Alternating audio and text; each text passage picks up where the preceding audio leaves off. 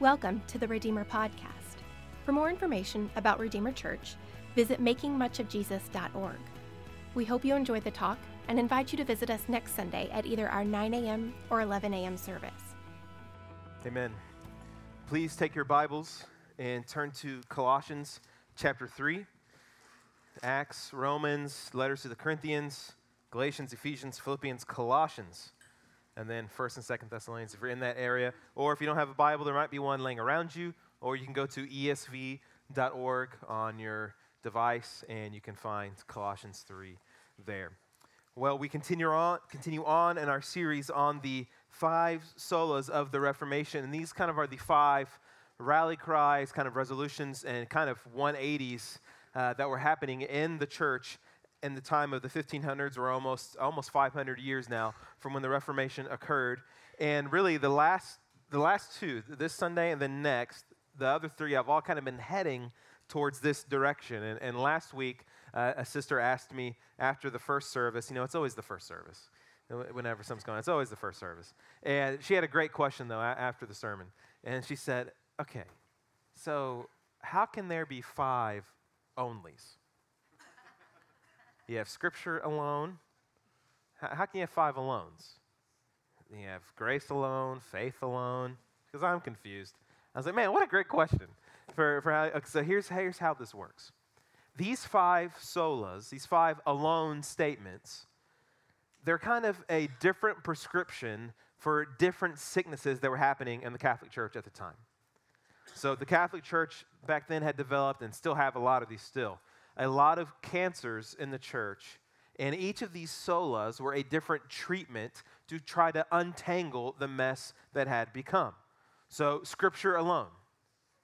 Scripture alone was meant to untangle and kind of cut the head off of the overreaching authority and thuggery of popes and priests and that ebbs into the other four. So once Scripture alone is seen as the authority in the church and our, our guide for life and our Christian faith and practice, what do the Scriptures say for how we're saved? That's the logical step. So the Catholic Church taught works, and you could pay for money and have indulgences and all these other things. What do the Scriptures say? Grace alone. We're saved by grace. So grace alone dismantled the idea that salvation could be earned. So, if logically, okay, well, if salvation can't be earned, how do we get it then? Faith alone. Faith alone restored the reality that since we can't earn salvation or work for salvation, we don't deserve it. How do we get it? By faith. So, you see the logic. Well, faith in who? Faith in what? The church? The Pope? A prayer? A religious ceremony? A certificate? No. The scriptures teach we're saved by grace alone, through faith alone, in Christ alone.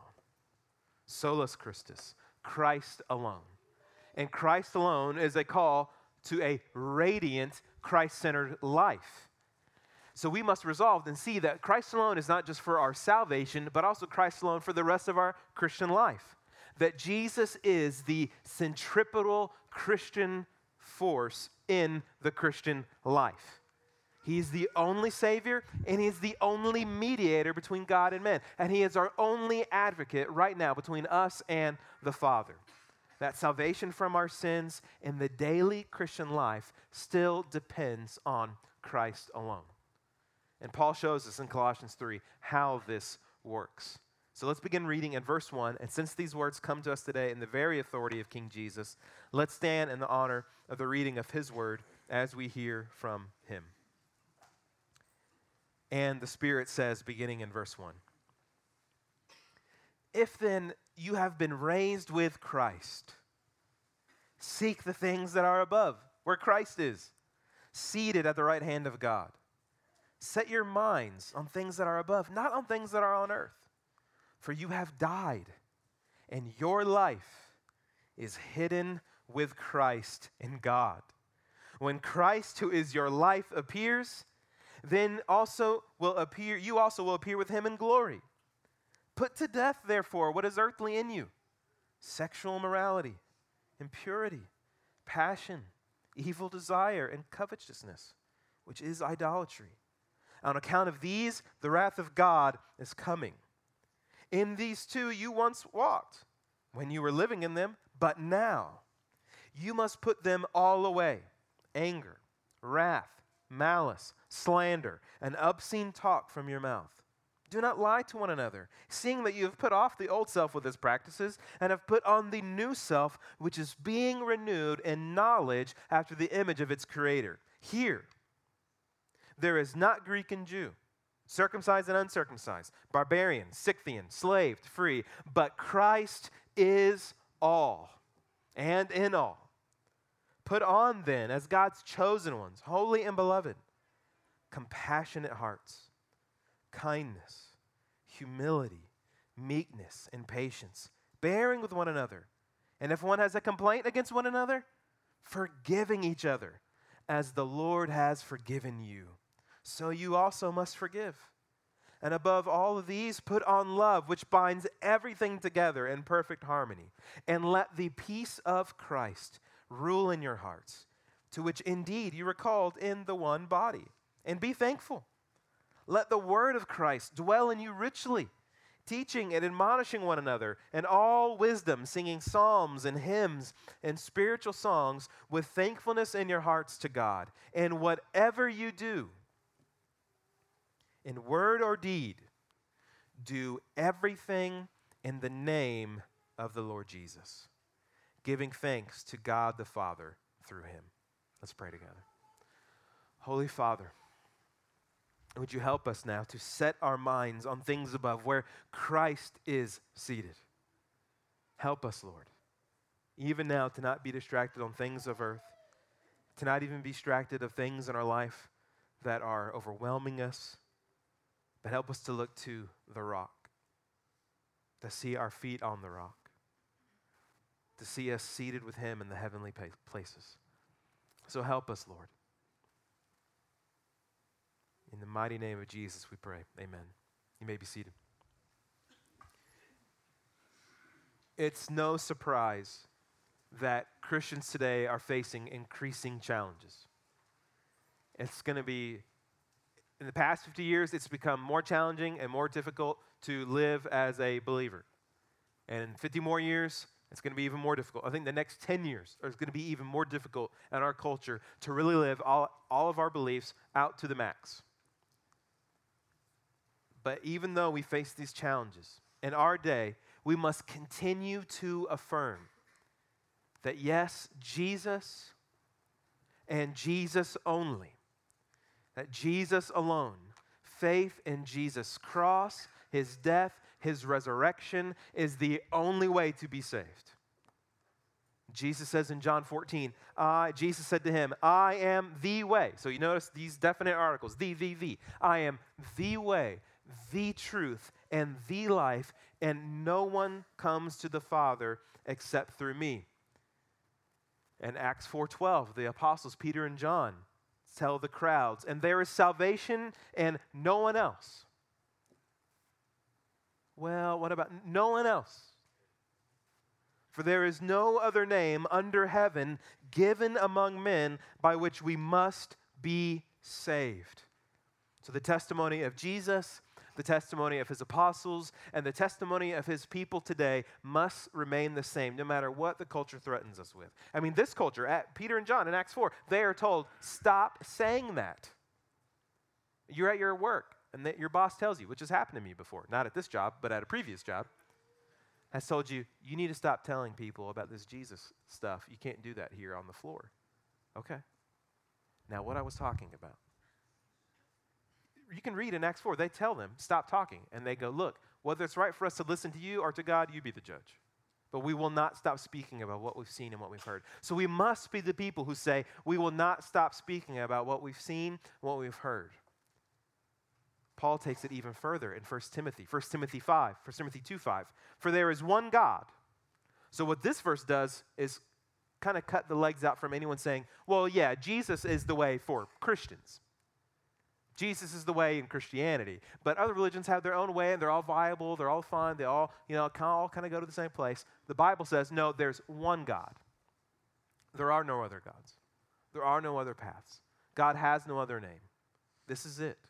There is one God, and there is one mediator, one conduit, one advocate, one who brings us to God, between God and men, and it's the man, Christ Jesus, who gave himself as a ransom for us all. And since that's true, Jesus says in Luke 24 repentance and forgiveness of sins, the hope of the gospel, should be proclaimed in his name to all nations, beginning from Jerusalem. So, this message of Christ alone, this is not a message of superiority. Oh, we're, we're the right religion, everyone else is dumb, all those losers. That's not the message of Christ alone. Never. The message of Christ alone is a message of urgency, a message of grace that repentance, since John 14, 6 is true, since Acts 4, 12 is true, and since 1 Timothy 2, 5, and 6 is true, Luke 24 better be true of us. That we are making his name known if we don't really, if we don't believe Luke 24, if we don't do Luke 24, we are giving a great disservice to John 14, to Acts 4, and to 1 Timothy 2. His name alone should be proclaimed, that God has provided the way to be saved, that God has put his son on the cross and he has died for sinners. And if you will only believe in him, it's by grace alone, through faith alone, in Christ alone, you can be saved. If you believe, if you trust, rely, totally depend on Him, you shall be saved. Say the Lord Jesus return today. We hear a trumpet in the parking lot. and we remember, well, we didn't have our trombone player today, so something else is going on. Clouds peel back like a scroll. The Lord descends. The dead are raised. And judgment day is going down. And you stand before Jesus of Nazareth, and he says to you, Why should I let you in? What would you say? Well, I, I went to church. I mean, I was here today. You know that. I was a good person. I read the Bible. I followed your teachings. Uh, I, I tried to honor you. No. None of those will satisfy. The only satisfactory answer will be why should I let you in? It would be you.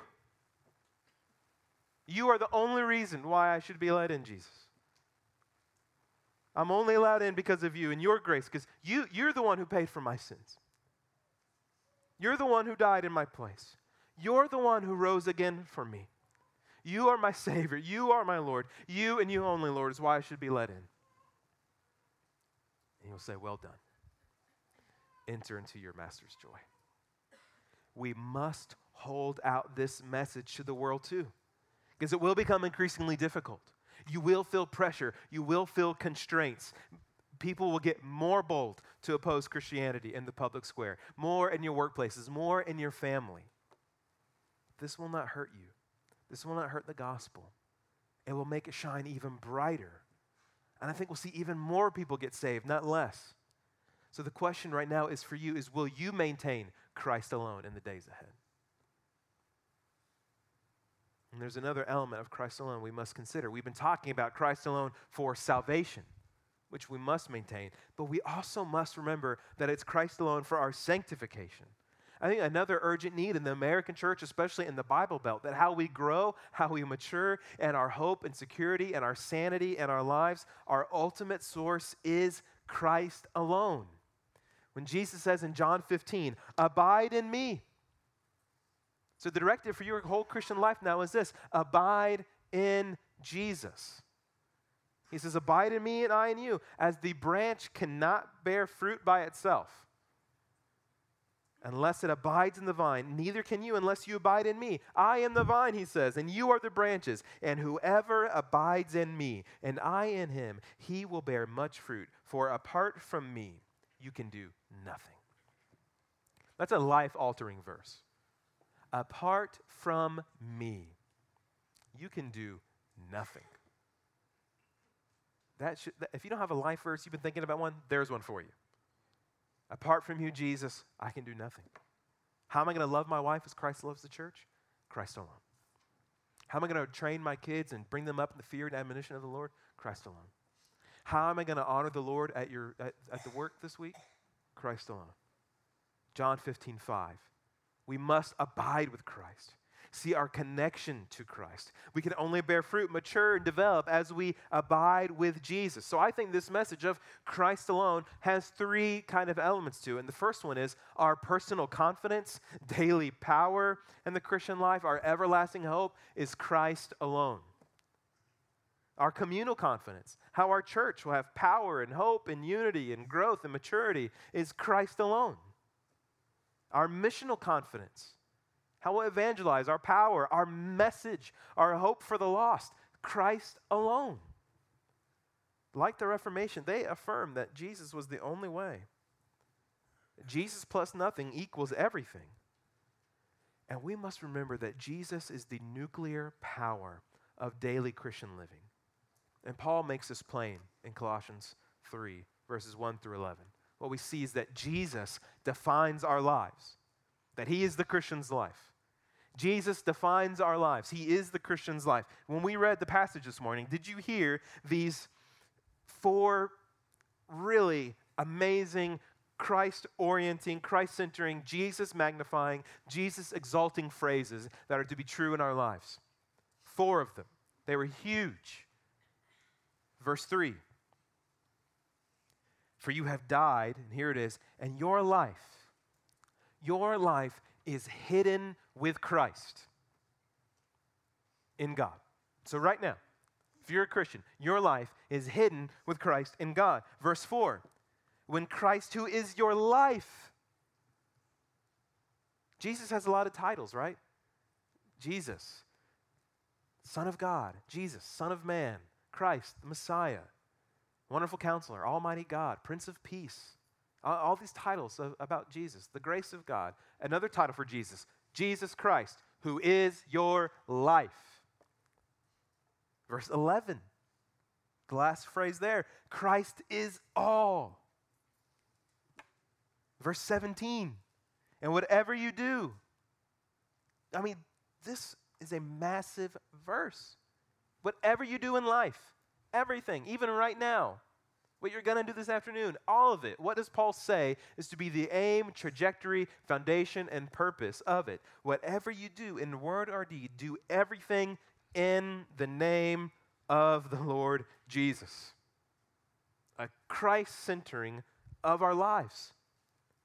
To be a Christian is to get more than a hell free eternity. The Christian life is tethered to Christ. Your life right now is like those Russian dolls, those babushka dolls. You open it again, again, again, again. There's this little tiny one at the end. That's you in Christ. my daughter has real ones, like they're not from TJ Maxx. These are like the real from Russia. You open it up, it's amazing. There's so many of them, it keeps going and going and going and going and going. And there's this little tiny one, protected by all these other layers protected by that big one. This is the way the psalmist speaks You have hidden me in your temple, protected me from my foes and adversaries. When wars wage against me, I am hidden in the shelter of your wings. Your life is hidden with Christ in God. You have been babushka dolled into Christ. And now, your whole life is steered for, the, for His name and for His fame. If my life is hidden with Christ in God, and Christ is my life, and Christ is all, and now, of course, we do everything for the name of the Lord Jesus. And more specifically, Paul entangles these. Look at verse 1. If then you have been raised with Christ, so that must mean you have died with Christ. He says it in 220. If with Christ you died. Verse 3 1, you have been raised with Christ. So already, the Christian life, your life right now, our lives, this second, have a time stamp on them all the way back to the first century. Died with Christ, raised with Christ. This is abiding with Christ. Connected with Christ, nested in Christ. What happened to him? I was there. I died with him. When he up from the grave, he arose. Up from the grave, I arose too. I was there with him. Christianity it's a religion of coattails. And we are riding the coattails of a Galilean carpenter all the way into eternity. I mean, look at what Paul does here with the message Christ alone. He provides this new sense of priority. Look what happens. If you've been raised with Christ, verse 1, what? Seek the things that are above, where Christ is. That's why it matters, because Christ is there, seated at the right hand of God. So Christ alone gives a new priority to life. Seek the things above. We're the, we are now the people who can look past the trinkets of earth. We are now the people who realize life on earth is not bundled up in, the, in one's possessions. That you don't find significance whether you're single or married. You don't find significance whether or not you've had the house you've always dreamed of. Your life doesn't always matter and find its purpose and value based on how many kids you have. We are now the people who realize that there's more to what this earth has to offer.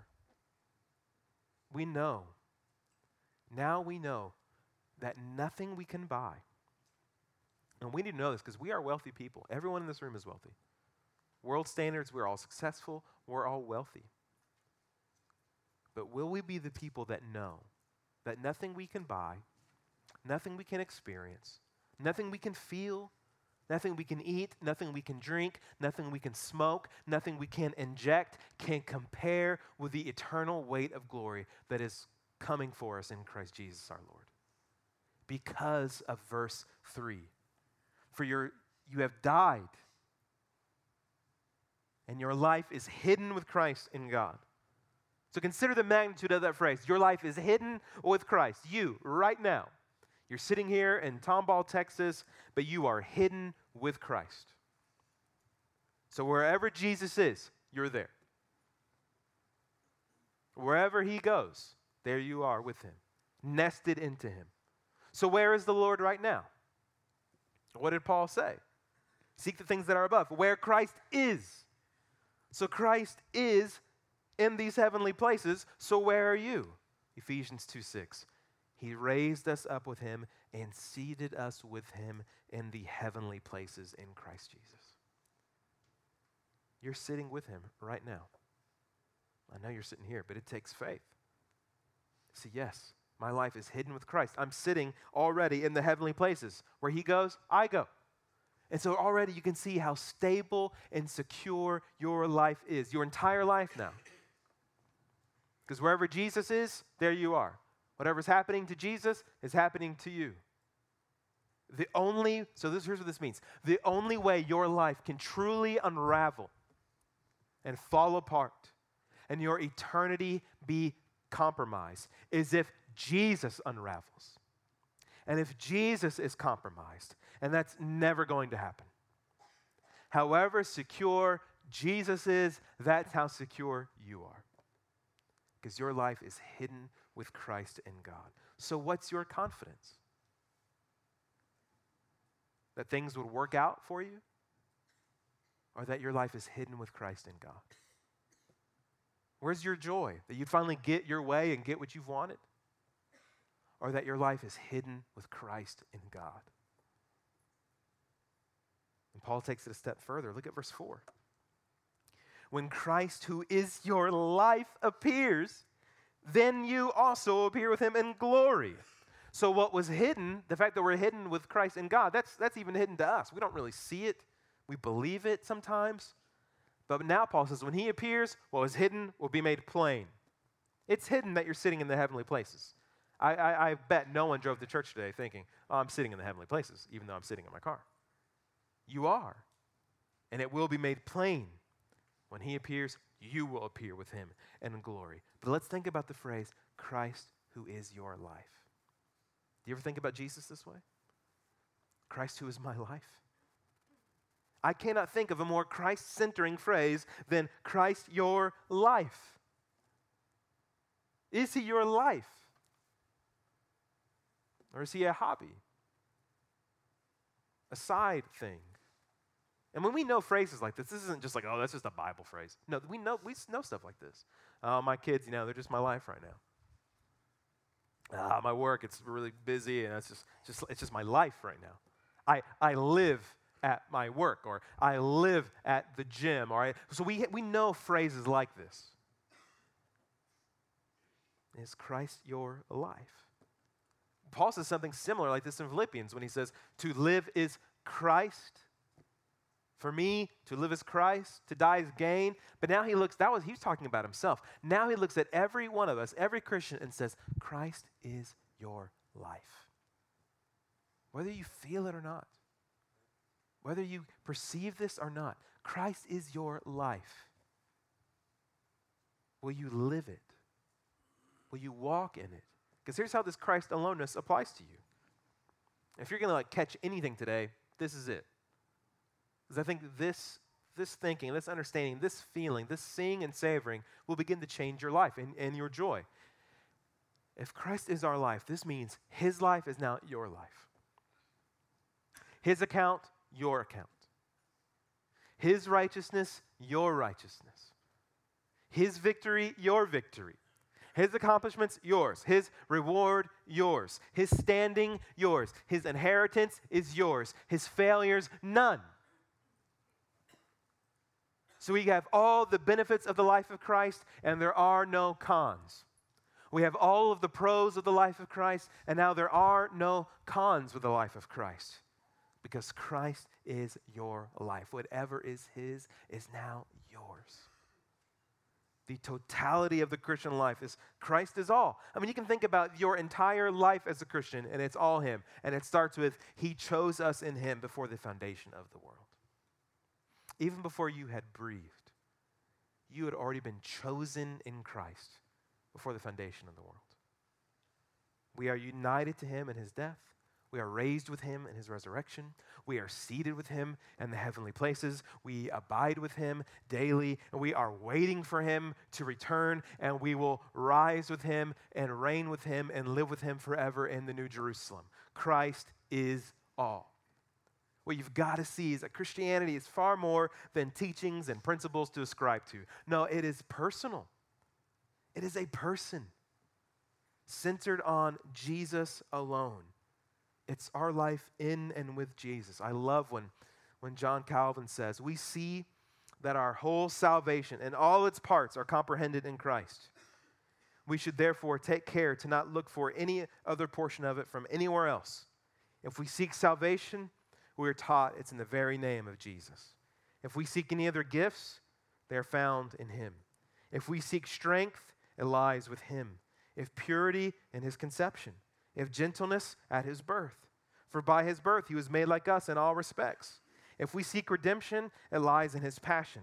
If we want acquittal, it lies in his condemnation. If we want remission of the curse, it's in his cross. If satisfaction, his sacrifice. If we want purification, it's in his blood. If we need reconciliation, it's with him. If we need mortification, the death of our flesh, it's in his tomb. If we need newness of life, it's in his resurrection. If we want to be immortal, it's in the same of his resurrection. If we want the heavenly kingdom, it's by his entrance in the heavenly kingdom. If we want protection, security, and abundant supply of blessings, it is all in his kingdom. Christ alone is our source, our power, our message, our motivation, and sanctification. When Christ alone is seen, when you really do believe your life is hidden with Christ, and Christ is your life, you begin to shed the dead skin of sin. That's what's happening in verses 5 through 11. Look at verse 5.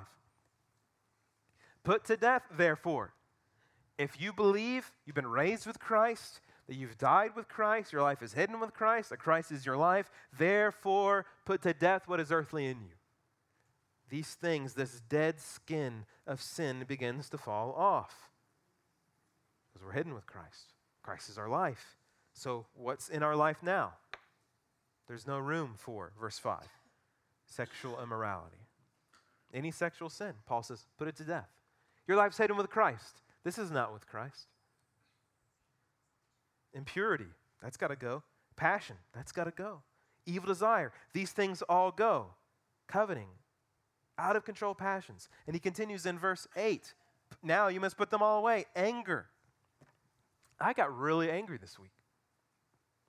We were doing some remodeling on our house, and this, you know, we were buying some reclaimed wood, and there was miscommunication, and we get this wood, and it looks like brand new wood with just some stuff sprayed on it.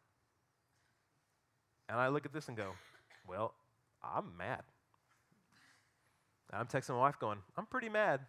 I can't even think I'm so mad because this guy's, I feel like he's lying to us. It was miscommunication, ended up not lying to us. I'm furious. It's supposed to be reclaimed wood. This looks like brand new wood from Lowe's that he sprayed some stuff on. We got a problem. And I'm thinking, okay. And this verse is popping up. Put anger away. Because my life is hidden with Christ. Christ is my life. So these things now, I'm not controlled by anger anymore. I don't have to sit and stew in it and just let it run its course. No, my life is hidden with Christ in God. There is now a mechanism for these things to be dealt with because I have been raised with Christ. And now I can see these sins in my life that they are too left in the grave where Jesus came out of. So Christ alone isn't just for salvation, Christ alone is for our sanctification that we can experience resurrection lives today, that we raise to this newness of life. I mean, so what does it mean to abide with Jesus, as we talked about earlier? Colossians 1. Walk in a manner worthy of the Lord. He just said we shouldn't walk in these sins, so how should we walk? Walk in a manner worthy of the Lord, fully pleasing to Him. This is what it means to abide with Jesus. He said in John 15, 5, Abide with me and you'll bear fruit. Like what he says here walk in a manner worthy of the Lord, fully pleasing to Him, bearing fruit in every good work, increasing in the knowledge of God. Therefore, as you received Christ Jesus the Lord, so walk in Him, rooted and built up in Him, established in the faith, just as you were taught, abounding in thanksgiving. So Christ alone is for your life today and tomorrow. This is the daily Christian life because verse 11, look at what he says. Here, being in Christ, united to Christ.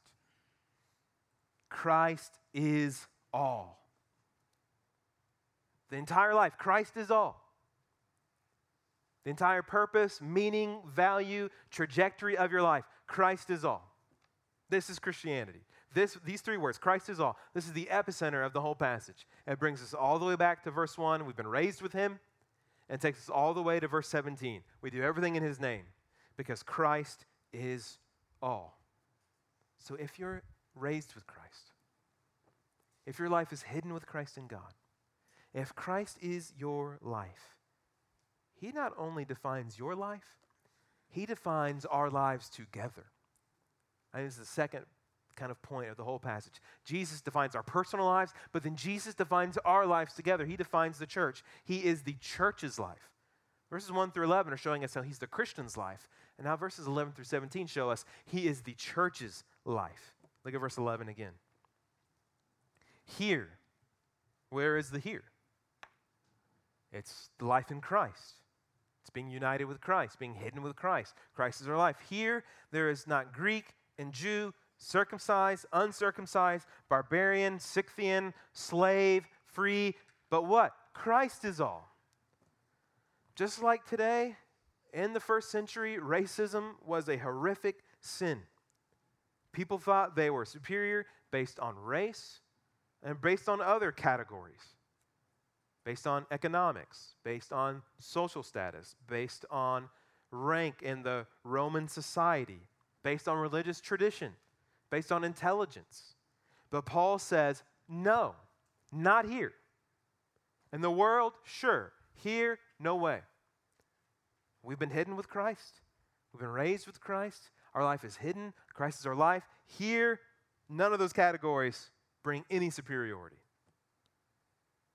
There is zero superiority to being a Greek or a Jew in Christ, to being black or white, being rich or poor, being educated or uneducated, being homeschooled or public schooled, being Presbyterian or Baptist, being Reformed or Arminian. All categories for trying to one up each other or make ourselves feel more superior by pushing others down, by bringing in a category.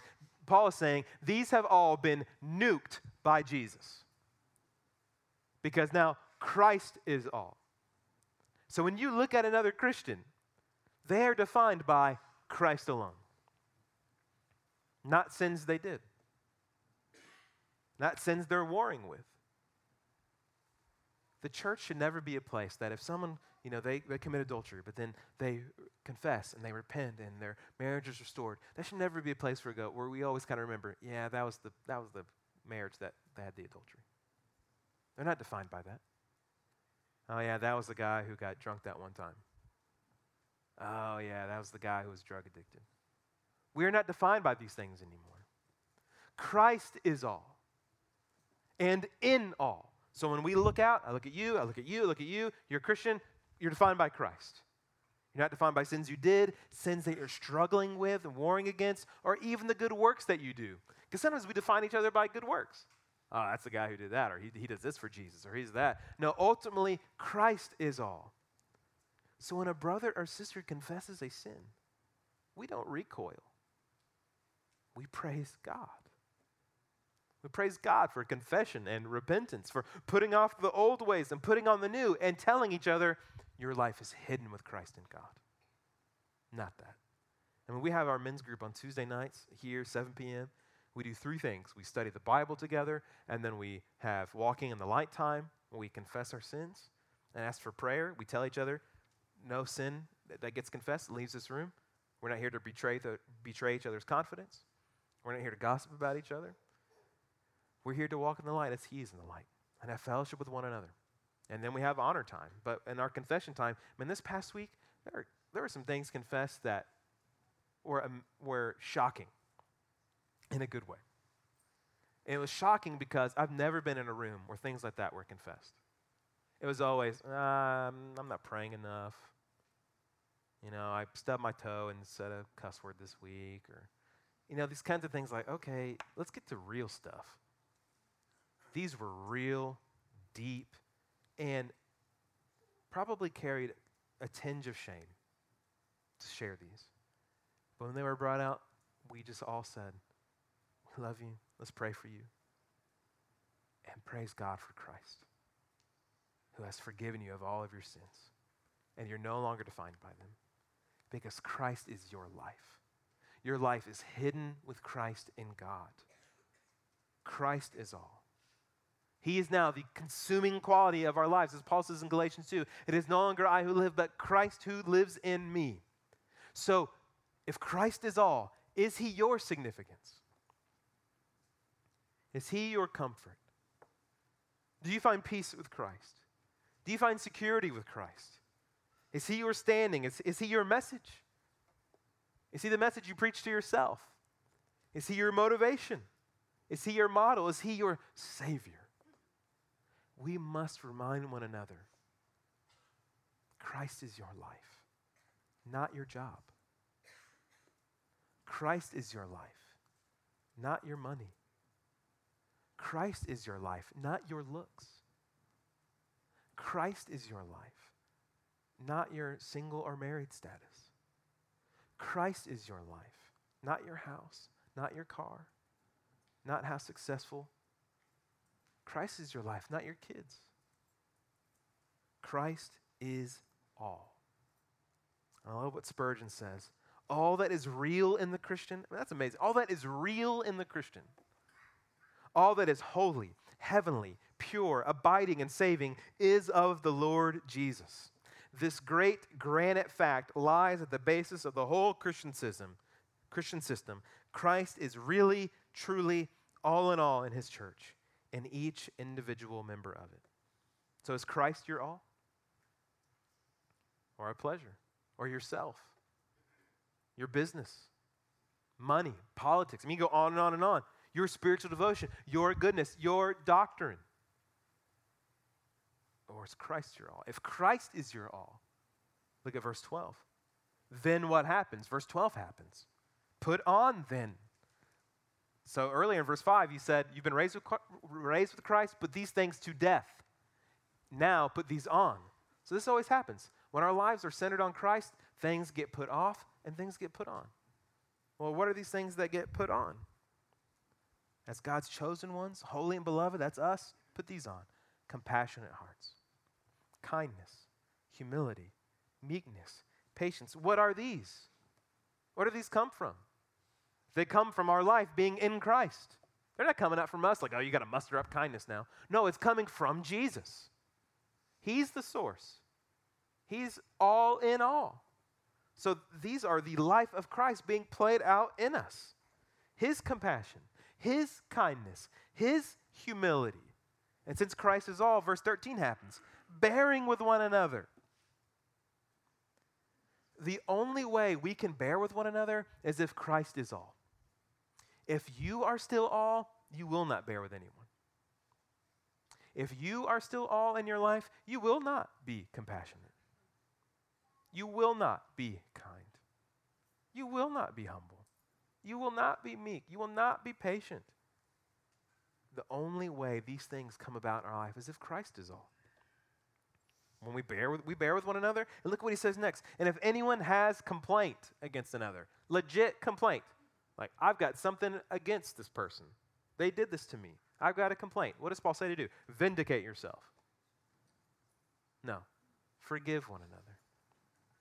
As God in Christ forgave you, so you must also forgive. Powered by Jesus, modeled by Jesus, Christ alone changes our community.